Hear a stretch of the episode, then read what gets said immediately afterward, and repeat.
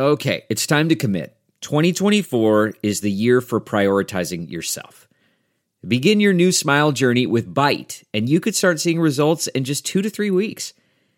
Just order your at home impression kit today for only $14.95 at Byte.com. Byte clear liners are doctor directed and delivered to your door.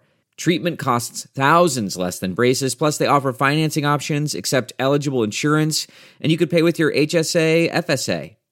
Get 80% off your impression kit when you use code WONDERY at Byte.com. That's B-Y-T-E dot com. Start your confidence journey today with Byte.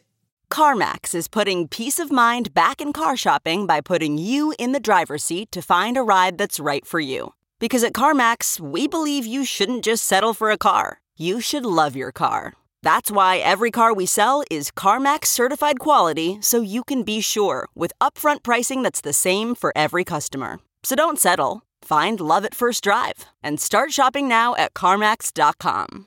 CarMax, the way car buying should be.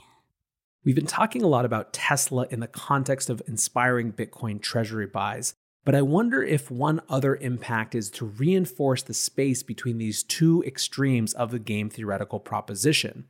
In other words, a company like Tesla, a huge globally influential company, buying Bitcoin adds quite a bit of heft to the idea that these bans are completely regressive. Welcome back to The Breakdown with me, NLW. It's a daily podcast on macro, Bitcoin, and the big picture power shifts remaking our world. The Breakdown is sponsored by Nexo.io and produced and distributed by Coindesk. What's going on, guys? It is Wednesday, February 10th, and today we are talking about nation level crypto bans, specifically bans in Nigeria and an impending ban in India, and asking how those communities are dealing with it. I had originally intended to do a brief like normal on this one, but I think it got long enough that it makes sense to just dive right into this main topic. Let's start with a concept I've discussed a few times on this show, which is the idea of a wall of worry. A wall of worry is some reason that people have to not participate in the early stages of a new bull market in some sector or another. In effect, walls of worries are the biggest or best reason that people have to be skeptical that the bull market is real there have been a number of different FUDs competing to be the wall of worry for this particular Bitcoin and crypto cycle. But I think the one that stands out as most dominant to me is that around government shutdowns. Now, of course, this is a type of FUD that's been around for a long time. However, there's definitely a new flavor and a new urgency to it. The specific nature of this FUD, which has been discussed by people like Mike Green, who Travis and I talked extensively about the other day, to Ray Dalio, even in his most recent transitional note about Bitcoin, it basically comes down to the idea that if this sector gets too big, if Bitcoin or other cryptos really start to compete with fiat currencies, in other words, government issued currencies, those governments are going to do whatever they can to shut it down. You might be noting that there are tons of counterpoints or counter arguments Bitcoin's treatment as a commodity, for example. Indeed, in some ways, one of the biggest nuances that I found that most of these discussions lack, at least when it comes from the people who are claiming that this is a reason to be scared of or not participate in Bitcoin specifically, is a cognizance about the difference between Bitcoin and fiat denominated stablecoins. If you look at real animosity from governments around the crypto industry writ large over the last couple of years, there has absolutely been dramatically more focus on stablecoins. And I think it's pretty understandable why. First of all, there's the Facebook effect. A lot of these governments really started paying attention when Facebook announced Libra.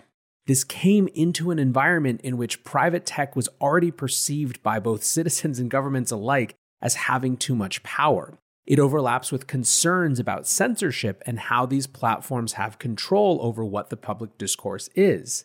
In other words, the message is getting overlapped with the messenger in the case of why people were a little bit nervous about stablecoins from the get.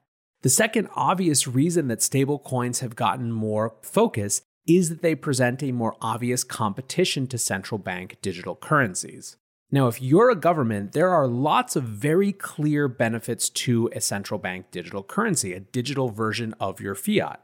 It's radically more efficient. Think back to last March when they were trying to figure out how they were going to get stimulus payments to people. A Fed account direct with the central bank solves that so incredibly easily. Same when it comes to extracting taxes, huge efficiency gains. There are for governments surveillance gains, which could be the illicit sort of monitoring behavior of citizens that we all get scared about, or something that's a little bit more benign, at least theoretically, in terms of the ability to fight money laundering, terrorism financing, etc. And then, of course, there's totally new territory for monetary policy. Imagine being able to have different rates of money issuance for different types of groups, to be able to target different groups with different types of interest rates. These things become possible when the money is all programmable. Anyway, this is all a way of saying that there is a big distinction between Bitcoin and these stablecoins as it relates to this fear of government shutting crypto down. There's also, however, the opposite game theoretical opportunity. Which governments and central banks might be acquiring Bitcoin or other cryptos as a hedge? Nic Carter was actually tweeting asking people for their predictions about which major non pariah central bank will announce that they've acquired Bitcoin first. But then you might ask, why would a central bank want this asset? Well, one, speaking of pariah nations, these are countries that might want global access to markets but are politically cut off from the dominant payment rails such as SWIFT. Iran, for example, is already in that position. You could see interest from smaller central banks with more volatile currencies that tend towards inflation. You could also see it from opportunistic central banks who are interested in the upside potential or who see a more broad opportunity around using crypto and new technology to attract a new tax and revenue base. The point of this is that the FUD around governments just banning crypto is a lot more complex than it would seem from the people who are pushing that as a real argument. That being said, over the last couple weeks, we've seen some examples of countries seemingly validating that FUD. Let's talk about India first. The Indian government has historically been rather hostile to crypto. The Reserve Bank of India, that country's central bank, banned commercial banks from interacting with crypto in any way, including servicing crypto companies in April of 2018. And this really hampered the industry for about two years until in March 2020, the Indian Supreme Court overturned that ban. It seems like despite that ruling from the Supreme Court, the goal of a cryptoless India remained. At the end of January, a bulletin from India's lower house was circulated showing that the government was planning to begin considering a bill called the Cryptocurrency and Regulation of Official Digital Currency Bill, which at a high level sought a ban on private cryptocurrencies. Simultaneously, this bill would provide a framework for the creation of an official digital currency from the RBI. The bulletin wasn't printed in full, it was just an overview, so ultimately we don't know exactly what they're thinking. A few days later, the Minister of State for Finance discussed this bill a little bit more, saying that, quote, the government does not consider cryptocurrencies legal tender or coins and will take all measures to eliminate use of these crypto assets in financing illegitimate activities or as part of the payment system. So it seems like the real question for the substance of this bill is will it explicitly move to regulate cryptos in a way that formally treats them like stocks or some other type of asset or commodity, in so doing also outlawing them as payment, or will it in fact be a more total ban? The Indian crypto community, of course, flew into action. Indian exchanges have started a joint initiative to convince Parliament to regulate rather than impose a full ban. If you go to indiawantsbitcoin.org or indiawantscrypto.net, there's a form for emailing MPs and then sharing to get friends to do the same with a number of different templates.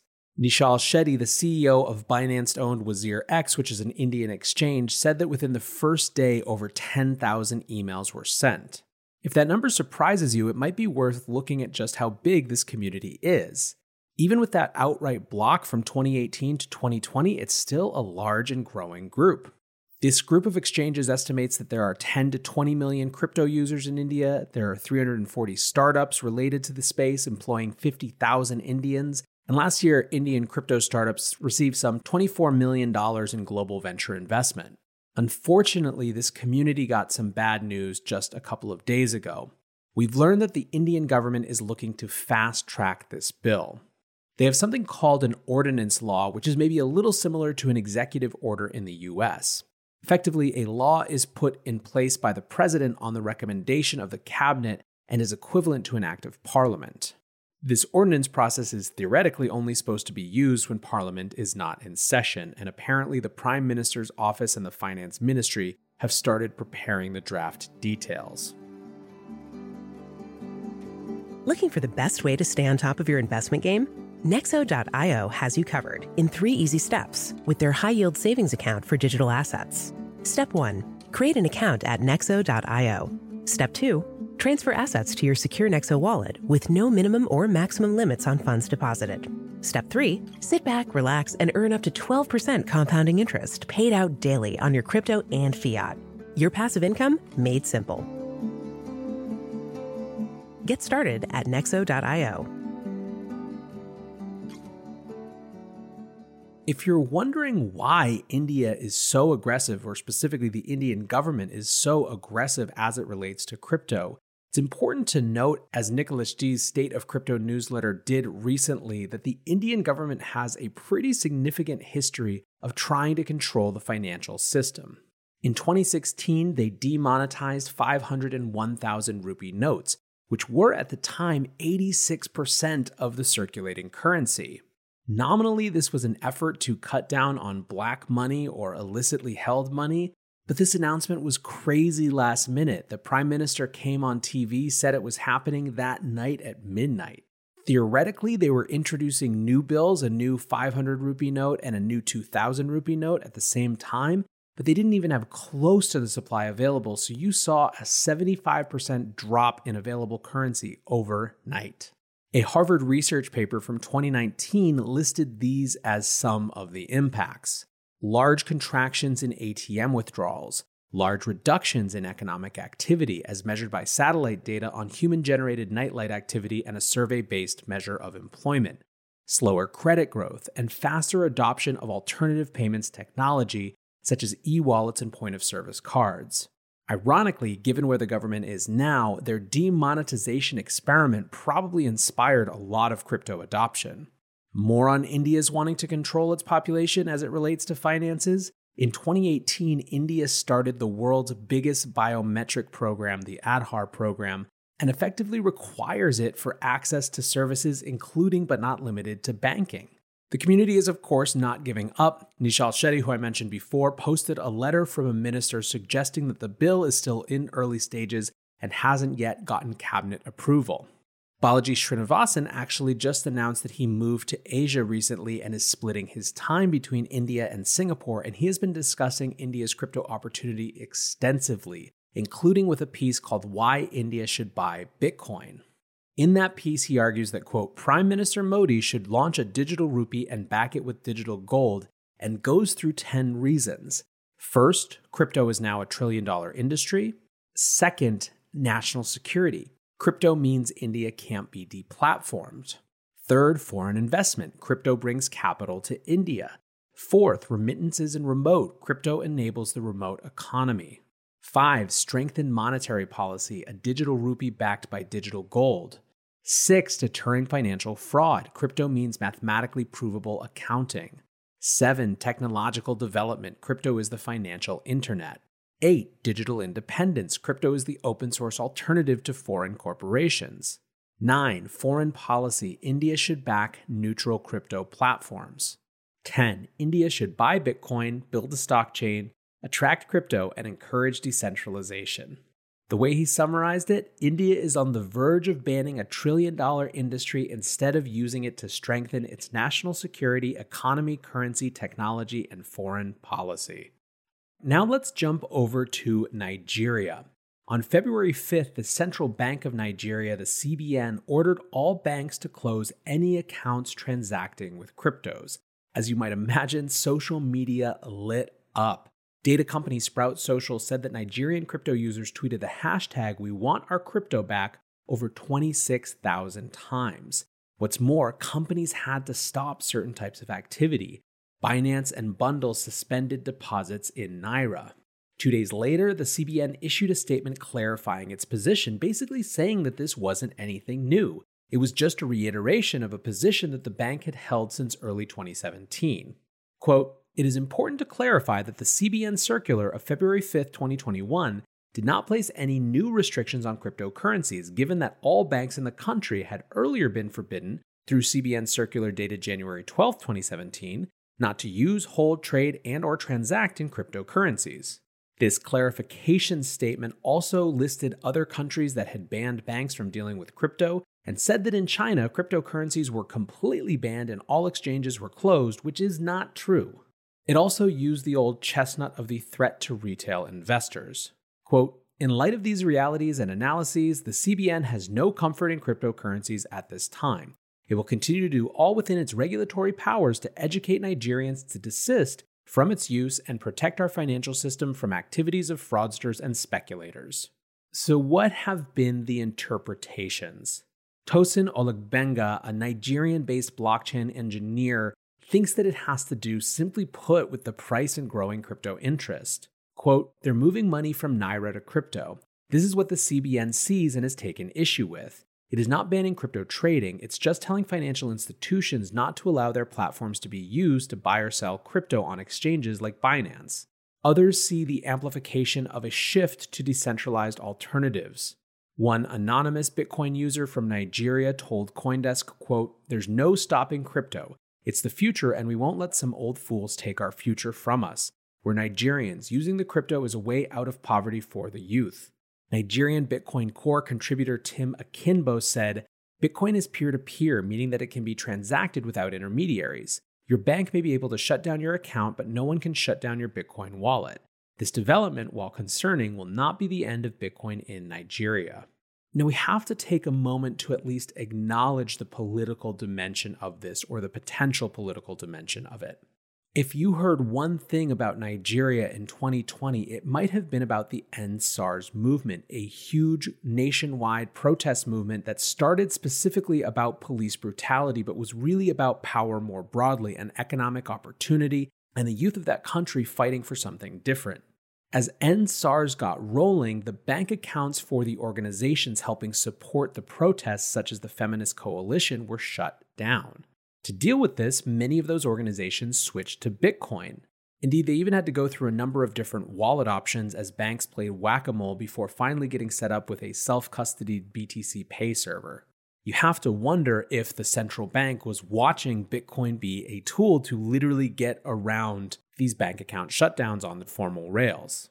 I also think, while I don't want to go too deep into it at the risk of over speculating, it's worth considering to what extent there is a China dimension.